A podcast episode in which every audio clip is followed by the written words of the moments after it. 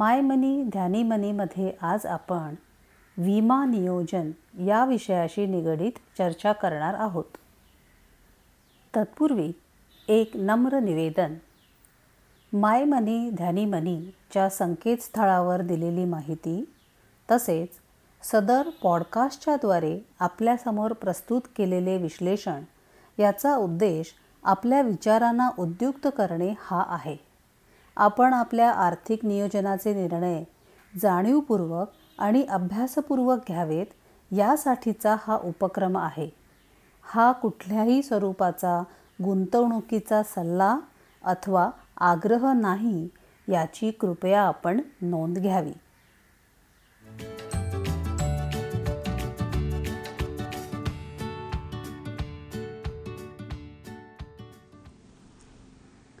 A friend in need is friend in deed संकटकाळी उपयोगात येतो तोच खरा मित्र. आजच्या धकाधकीच्या अनिश्चित काळामध्ये घरातल्या कर्त्या व्यक्तीचा आकस्मिक मृत्यू झाला तर त्याच्यावर आर्थिकदृष्ट्या अवलंबून असलेल्या कुटुंबाचे भविष्य अधांतरी राहते. अशा कठीण प्रसंगामध्ये कुटुंबाला आर्थिकदृष्ट्या सबल करण्याचे महत्त्वाचे काम आयुष्य विमा करतो. एक प्रकारे संकटकाळी धावून येणारा मित्रच म्हणा ना आजच्या एपिसोडमध्ये आपण ह्या महत्त्वाच्या आयुष्य विम्याविषयी काही जाणून घेऊ. सुनील एक पस्तीस वर्षाचा विवाहित तरुण आहे. त्याला तीन वर्षांची एक छोटी मुलगी आहे. सुनीलची पत्नी सुरेखा एका छोट्या शाळेत शिक्षिका आहे. सुनील आणि सुरेखाने आपल्या मुलीसाठी उज्ज्वल भविष्याची अनेक स्वप्ने रंगवली आहेत. आपल्या कुटुंबाच्या आर्थिक संरक्षणासाठी सुनीलने काही आरोग्य विमा पॉलिसी विकतही घेतलेल्या आहेत. पण जेव्हा तो सध्याच्या करोनामुळे निर्माण झालेल्या परिस्थितीचा विचार करतो तेव्हा एक भीती त्याच्या मनात थैमान घालते. दुर्दैवाने जर आपल्याला काही झालं तर सुरेखाचं आणि मुलीचं कसं होणार या विचाराने सुनील हैराण झाला आहे. अशा परिस्थितीत त्याने काय करावे? आजपर्यंत विमा उतरवणे म्हणजे प्राप्तिकर इन्कम टॅक्स वाचवण्याचं एक साधन एवढाच विचार त्याने केला होता. आजच्या एपिसोडमध्ये आपण आयुष्य विम्याचे विविध प्रकार आयुष्य विम्याशी निगडीत काही संकल्पना म्हणजे कन्सेप्ट्स हे समजावून घेऊया जेणेकरून आपल्यातली आपल्यातल्या काही सुनीलना ह्या सगळ्याची मदत होईल. चला आपण आयुष्य विमा समजून घेऊ. सगळ्यात पहिलं म्हणजे विमा पॉलिसी म्हणजे काय? तर विमा पॉलिसी म्हणजे विमाधारक आणि विमा देणारी कंपनी या दोघांमधला एक करार. विमाधारकाचा मृत्यू झाला तर त्याच्या कुटुंबियांना ठरलेली रक्कम देण्याची हमी विमा कंपनी या कराराद्वारे देत असते. त्या बदल्यात विमाधारक त्या कंपनीला दरवर्षी ठराविक रक्कम हप्ता म्हणून देत असतो. जेव्हा आपण विम्यासाठी अर्ज करतो त्यावेळी विमाधारकाची सर्व माहिती प्रामुख्याने वैद्यकीय माहिती त्याच्या व्यवसायाचे स्वरूप त्याचे राहायचे ठिकाण हे सर्व विमा कंपनीला दिलं जातं. दुर्दैवाने जर विमाधारकाचा मृत्यू झाला तर विम्याची रक्कम कोणाच्या हवाली करायची हे देखील या अर्जात नमूद करायचं असतं. अर्ज करताना कंपनीने दिलेले विविध नियम आणि अटी या विमाधारकाने नक्की पडताळून पाहाव्यात. पुढची महत्त्वाची संकल्पना म्हणजे विम्याची रक्कम अर्थात सम आपल्या पश्चात विमा कंपनीने किती रक्कम आपल्या कुटुंबाला द्यावी याचे उत्तर म्हणजे विम्याची रक्कम. सगळ्यात महत्त्वाचा मुद्दा आहे हा. कर्त्या व्यक्तीच्या निधनानंतर त्याच्या कुटुंबाला या रकमेचा आधार असतो. याचाच अर्थ ती रक्कम त्याच्या कुटुंबियांच्या नि उदरनिर्वाहासाठी आणि मुलाबाळांच्या आर्थिक उद्दिष्टांच्या दृष्टीने अत्यंत महत्त्वाची आहे. मग एखाद्याने किती रकमेचा विमा घेणे योग्य ठरेल? त्यासाठी काही ठोकताळे आहेत का? आता आपल्या उदाहरणातल्या सुनीलने आपल्या मुलींच्या आर्थिक उद्दिष्टांसाठी तसेच लग्न शिक्षण त्यासाठी मुलीच्या आणि सुरेखाच्या दैनंदिन उदरनिर्वाहासाठी ह्या सगळ्याचा विचार करून त्याची विम्याची रक्कम ठरवायला हवी. पुढचा टप्पा म्हणजे विम्याची मुदत अर्थात पॉलिसी टर्म. म्हणजे किती काळासाठी विमाधारक विमा कंपनीशी करारबद्ध होत आहे? विमा घेताना विमाधारकाच्या मनामध्ये त्याचे कमावते असण्याच्या वयापर्यंत त्याचा जर मृत्यू झाला तर कुटुंबाची सोय व्हावी हा विचार असतो. त्यानुसार शक्यतो जोपर्यंत विमाधारकाला पैसे कमवण्याची क्षमता असेल आणि त्याच्यावर आर्थिक जबाबदाऱ्या असतील तोपर्यंत विमा उतरवणे शहाणपणाचे ठरते. उदाहरणार्थ सुनील हा आपला पस्तीस वर्षांचा आहे. त्याचे निवृत्तीचे वय साठ वर्षे आहे. म्हणजे पुढची पंचवीस वर्ष तो आपल्या कुटुंबासाठी पैसे कमवू शकतो. त्यासाठी पंचवीस वर्षांचा विमा उतरवणे हे संयुक्तिक ठरेल. विमा पॉलिसीची सुरुवातीची तारीख आणि विमा पॉलिसी संपण्याची तारीख ज्याला आपण पॉलिसीची मॅच्युरिटी म्हणतो या दोन्ही तारखा महत्त्वाच्या असतात त्या आपण लक्षात घेतल्या पाहिजेत. आता आपण विम्याच्या हप्त्याविषयी बोलू. हा फार सहज समजणारा विषय आहे. आपल्या मृत्यू पश्चात विमा कंपनीने ठराविक रक्कम आपल्या कुटुंबाला द्यावी यासाठी जी रक्कम आपण विमा कंपनीला देतो ती म्हणजे विम्याचा हप्ता. हा हप्ता विमाधारकाच्या सोयीनुसार मासिक त्रैमासिक सहा महिन्यातनं एकदा किंवा वार्षिक असू शकतो. विमा हप्ता किती असावा हे विमाधारकाचे वय त्याची तब्येत त्याची शारीरिक क्षमता त्याच्या कामाचे स्वरूप आणि विम्याची मुदत या सर्वांवर अवलंबून असते. ठरलेल्या तारखेला विम्याचा हप्ता भरणे विमाधारकाला बंधनकारक असते. दिलेल्या मुदतीत जर विम्याचा हप्ता भरला नाही तर करार रद्द होऊ शकतो. त्यामुळे फार आवश्यक आहे की तुम्ही तुमची हप्ता भरण्याची तारीख नीट लक्षात ठेवा. आयुष्य विम्याच्या भरण्यात येणाऱ्या हप्त्याची रक्कम ही विम्याच्या पूर्ण मुदतीसाठी कायम राहते. म्हणजे जर सुनीलने पस्तीसाव्या वर्षी पुढच्या पंचवीस वर्षाचा आयुष्य विमा वार्षिक पंचवीस हजार या हप्त्यावर घेतला असेल तर पुढची पंचवीस वर्ष तो दरवर्षी पंचवीस हजार रुपयेच भरेल. तो वाढणार नाही. यासाठी आयुष्य विम्याच्या हप्त्याला लेवल प्रीमियम असंही म्हणतात. पुढची संकल्पना म्हणजे प्रीमियम पेईंग टर्म. म्हणजे किती वर्ष हप्त्याचे पैसे भरावे?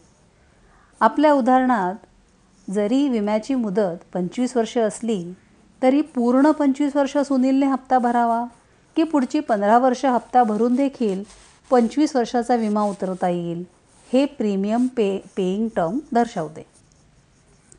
विम्याच्या मुदतीच्या शेवटी मिळणारी रक्कम म्हणजेच मॅच्युरिटी बेनिफिट. विमाधारकाने घेतलेल्या विम्याच्या मुदतीच्या सरते शेवटी विमाधारक जर जिवंत राहिला तर विमा कंपनीकडून त्याला ही रक्कम मिळते. विम्याच्या पॉलिसीनुसार विम्याच्या मुदतीच्या शेवटी ही रक्कम एक रकमी म्हणजे लमसम किंवा टप्प्याटप्प्याने विमाधारकाला देऊ जाऊ शकते. जर विम्याच्या मुदतीत विमाधारकाचा दुर्दैव दुर्दैवी मृत्यू ओढवला तर त्याला मिळणारी रक्कम म्हणजे डेथ बेनिफिट विम्याच्या मुदतीत जर विमाधारकाचा दुर्दैवी मृत्यू ओढवला तर ही रक्कम त्याच्या कुटुंबियांना विमा कंपनीकडून दिली जाते. विमा पॉलिसी आपण मुदतपूर्व बंद करू शकतो का? तर हो. मग विमा पॉलिसी मुदतपूर्व बंद केल्यास मिळणारी रक्कम म्हणजे सरेंडर व्हॅल्यू.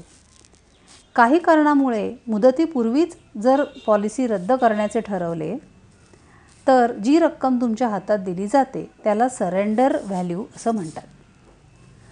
आता आपण ह्या सगळ्या विम्याशी निगडीत अशा संकल्पनांचा विचार केला. विविध प्रकारचे आयुष्य आयुष्य विमा आज आपल्याला उपलब्ध आहेत. सगळ्यात आधी आपण विचार करू टर्म पॉलिसी आयुष्य विम्याचा मुख्य उद्देश म्हणजे विमाधारकाच्या अनुपस्थित कुटुंबाचा उदरनिर्वाह सांभाळण्याइतपत रक्कम मिळवून देणे. या क संकल्पनेशी पूर्ण प्रामाणिक राहणारी म्हणजे ही टर्म पॉलिसी. शक्यतो अशा पॉलिसीमध्ये इन्शुरन्स हाच विचार प्रामुख्याने केला जातो. दिलेल्या विम्याच्या हप्त्यातून जवळपास सर्व रक्कम इन्शुरन्सच्या दृष्टीने वापरली जाते. ह्या कारणामुळे टर्म पॉलिसीचा हप्ता हा इतर कुठल्याही पद्धतीच्या आयुष्य विम्यापेक्षा कमी असतो. अर्थातच कमी हप्ता भरून जास्त रकमेचा विमा आपल्याला टर्म पॉलिसी देते. आर्थिक नियोजनामध्ये या पद्धतीच्या आयुष्य विम्याचा विशेष करून उपयोग केला जातो. कुठल्याही पद्धतीची गुंतवणूक इथे विचारात घेतली जात नाही. अर्थातच त्यामुळे मुदतीच्या शेवटी मॅच्युरिटी बेनिफिट विमाधारकाला शक्यतो काहीच मिळत नाही. यापुढील सर्व पॉलिसी प्रकार इन्शुरन्स आणि गुंतवणूक यांची सांगड घालण्याचा प्रयत्न करतात. यामुळे टर्म पॉलिसीचा हप्ता आणि इतर पॉलिसी प्रकारांचा हप्ता यात बरीच तफावत असू शकते. उदाहरणार्थ तीस वर्षाच्या सुदृढ ग्रहस्थाने पुढच्या पंचवीस वर्षांसाठी किंवा तीस वर्षांसाठी पन्नास लाख रकमेची जर टर्म पॉलिसी घेतली तर त्याला वार्षिक दहा हजार रुपये हप्ता भरावा लागेल. तेवढ्याच रकमेच्या एन्डावमेंट पॉलिसीसाठी मात्र त्याला साधारण दीड लाख रुपये वार्षिक भरावे लागतील. तर आता आपण समजून घेऊ एन्डावमेंट पॉलिसी म्हणजे काय? या विमा प्रकारामध्ये विम्याच्या हप्त्याचा काही भाग हा इन्शुरन्ससाठी वापरला जातोच पण काही भाग गुंतवणुकीसाठी वापरला जातो. जेणेकरून विमाधारकाला त्याच्या सम बरोबरच अधिकची रक्कमही मिळू शकते. मुदतीच्या शेवटी अशी मोठी रक्कम हातात येत असल्यामुळे विमाधारकांची अशा प्रकारच्या पॉलिसींना विशेष पसंती असते.